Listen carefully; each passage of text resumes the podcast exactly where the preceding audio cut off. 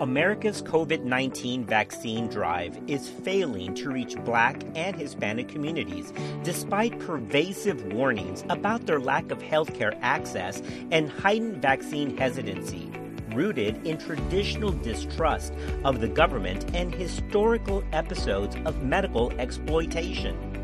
This cultural barrier to healthcare has now gained national attention. Welcome to Clinicians Roundtable on ReachMD.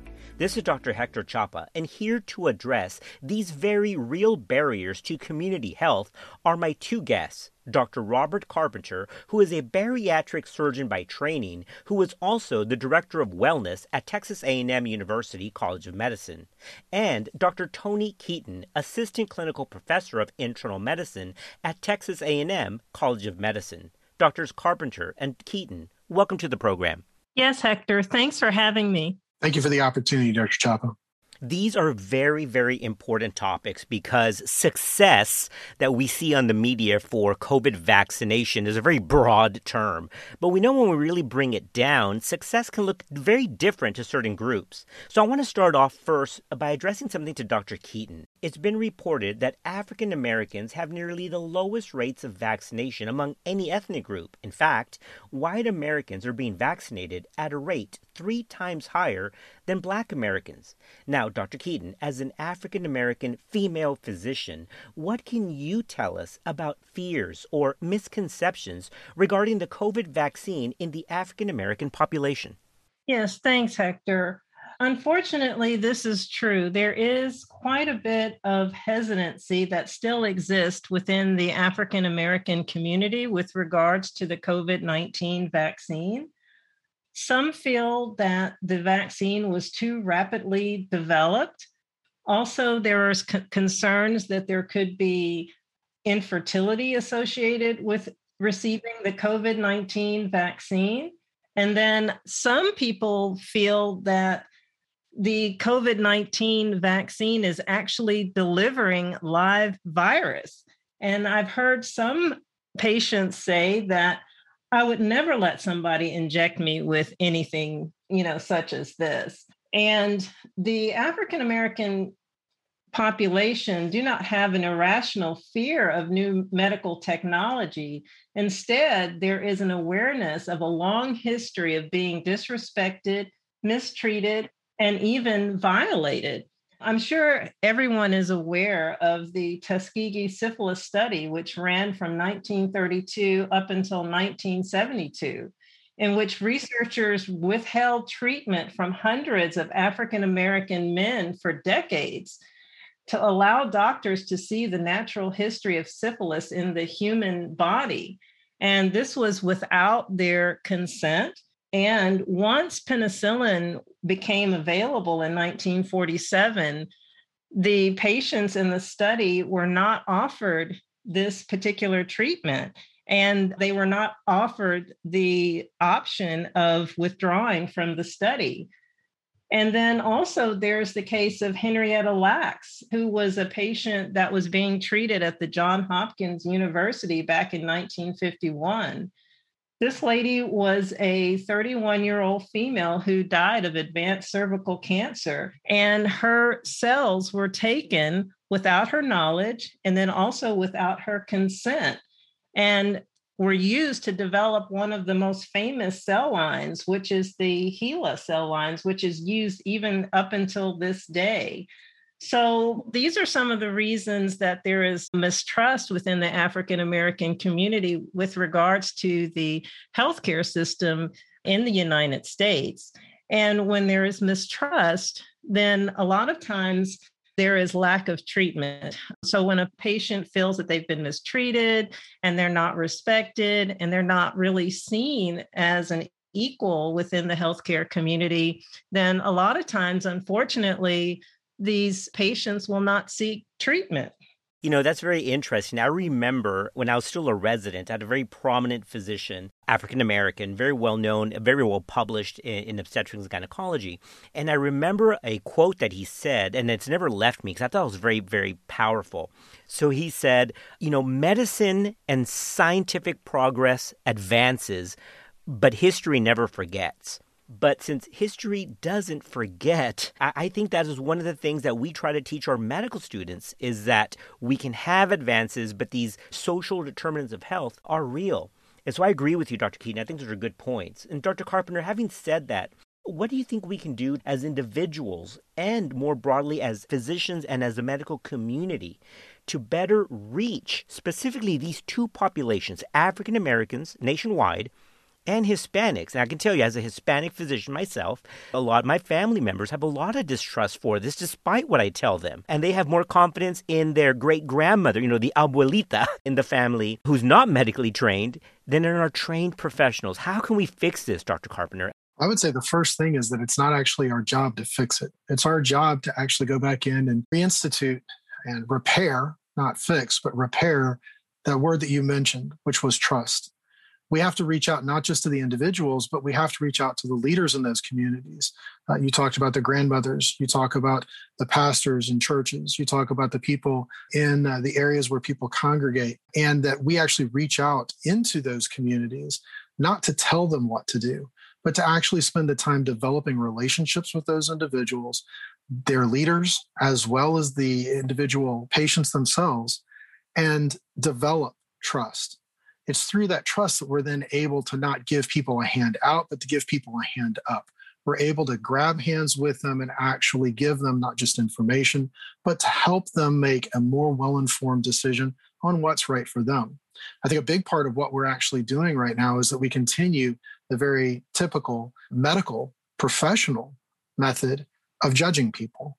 It's not our job to do that. It's our job to actually provide information, to give them the opportunity to make good decisions based upon what's right for them. And in many instances, over time, when they're presented with facts, when they're presented with truth, when they're presented with trust, they will go ahead and make the decision that provides themselves and their families the greatest degree of security, health, prosperity, and the like. So that's our job as physicians that all too often I think we've missed and especially in these difficult times of the pandemic, that is the case. I would definitely agree with Dr. Carpenter that, you know, one of the main ways to dispel the mistrust in the African American communities and communities that have been disturbed is to listen to their concerns and to validate their concerns that they've had in the past. Because until you validate some of the reality that these patients and these communities have endured, it's hard to move forward. For those of you just tuning in, you're listening to Clinicians Roundtable on ReachMD.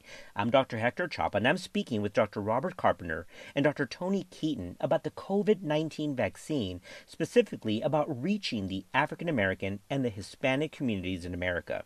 So, Dr. Keaton, do you see social media as an ally or a foe in the African American community regarding medical care in general and specifically the COVID vaccine? Well, that's an interesting question. I think that social media is truly a double edged sword. On one end, social media has been known to spread kind of what you call infodemics or information that has just spread like wildfire, just like an epidemic. And sometimes this information can be misleading and even downright incorrect. And we also have to understand that when dealing with social media, we have to be aware that a lot of the social media platforms use algorithms in such that if you are used to dealing with a certain population, or depending on your activity on the web, it will get presented to you based on these algorithms certain information that may reinforce these false beliefs. So, in that way, the social media platforms can actually work against the African American community. On the other hand, it can be very useful. You know, I have seen in certain instances where the social media platforms have delivered useful and accurate information. I have seen where certain organizations, if you're linked up within certain platforms within social media, where there has actually been links within certain parts of the feed where you can go directly to sign up for a vaccine, get an appointment through some of these feeds within the app, and also giving you links to important and life saving information. So, you know, once again, I think it's really a, a double edged sword and it kind of depends on the hands of the user. Now, Dr. Carpenter, it has been reported in the literature, and the CDC is aware, that for whatever reason, there are higher vaccination rates in higher income zip codes than those that, for example, are predominantly African American or Hispanic. So, my question to you, Dr. Carpenter, is how can we get around this? How can we, again, remedy this, turn this around to make vaccination and education just more widespread so they can have better access, specifically in the Hispanic and African American communities? I think that's an absolutely essential part of where the next phase of vaccination in this country, in our state, in our region is really key. Specifically, when you look at the rates of vaccine acceptance having uh, t- tapered to a degree, uh, and the rates of new vaccination appointments oftentimes uh, going unfilled in many centers, it has to do not only with the location where those centers are located, but also the awareness that they even exist. And so, whether it's having access to the internet in a very timely fashion so that you can identify a place near you to have the vaccine, or even in some instances, having access to technology at all, such as one area that we haven't talked about, which is individuals who are in more rural or underserved areas. That's incredibly important. The reality of the situation is that all too often our rural communities become a compounding factor when you then look at socioeconomic status, at ethnicity, at race, and at opportunities to be able to get basic healthcare, basic information. So, what we have to do, in my opinion, is to actually reach out into those communities, whether it is an underserved, smaller part of a very large city, or if it's going out into a very rural portion of a state for instance, in Texas, out into West Texas, or perhaps into the deeper piney woods of East Texas, the opportunity for us to go and meet these individuals on their home turf, answer their questions where they feel most comfortable, develop that level of trust, give them information not just once, but to be able to come back and be a resource for them. And then when the time is right for them, keep coming back and offering them those resources including vaccine if that is something that they want to, to have. Again, not in a judgmental fashion, but rather in a partnership, a collaboration that is lasting over time. And you know, Dr. Carpenter, one thing you said is meeting them at their need or their location. I think something that's very important that we have to discuss, not just for ourselves, but for the listeners, obviously, as well, is things we take for granted. It was out of Arizona where a lot of the vaccination information was actually published and released saying where to go, a lot of printed material, and it was all in English. And so I think that's another issue, specifically, obviously, in the Hispanic population, is making it accessible in their language. Tell us a little bit more about that, Dr. Carpenter. How can we address that in Spanish? Well, I think that, that having those materials directly in Spanish is incredibly important, both electronically, but also in printed form. I think more particularly having individuals who are fluent not only in the language of Spanish, but also in the cultural aspects of the communities that these individuals are actually coming in. We all too often lump people together based upon an ethnicity or a location, not realizing or not appreciating the fact that there are very significant and important subtleties within specific communities.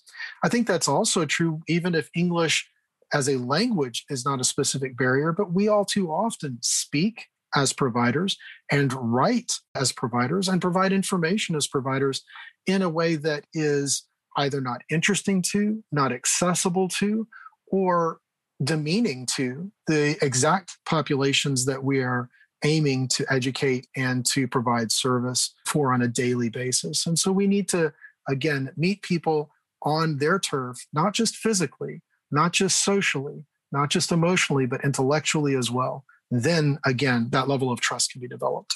So, those are great comments for us to stop and actually come to the end of today's program. So I want to thank my guests for joining me to discuss this very important topic on COVID 19 vaccination and honestly are failing short to reach African Americans and Hispanic communities, which are the hardest hit in this situation.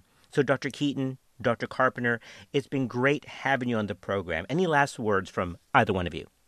Well, from my point of view, I think it would be important to get the information out to the African American community that Black scientists played a major role in the development of both the Pfizer and the Moderna vaccine, both in creating it and the approval process, and were important at every phase and level of the development of the vaccine. And I think that would help to um, dispel any mistrust that they may feel with regards to the vaccine. My advice would be patience. It would be that in our haste and in our excitement to vaccinate as many people in this country as quickly as we can, that we should not be so eager that we move too quickly and admit the people that are most vulnerable within our population irrespective of who or where they are, but that we have the opportunity to bring all Americans who want to be protected into the fold and have that opportunity. And it doesn't have to happen immediately, it can happen at a time that is appropriate for them. Great words of wisdom from two physicians that are at the front lines of this issue. I'm Dr. Hector Chapa. To access this and other episodes in our series, visit reachmd.com slash clinicians roundtable, where you can be part of the knowledge. Thanks for listening.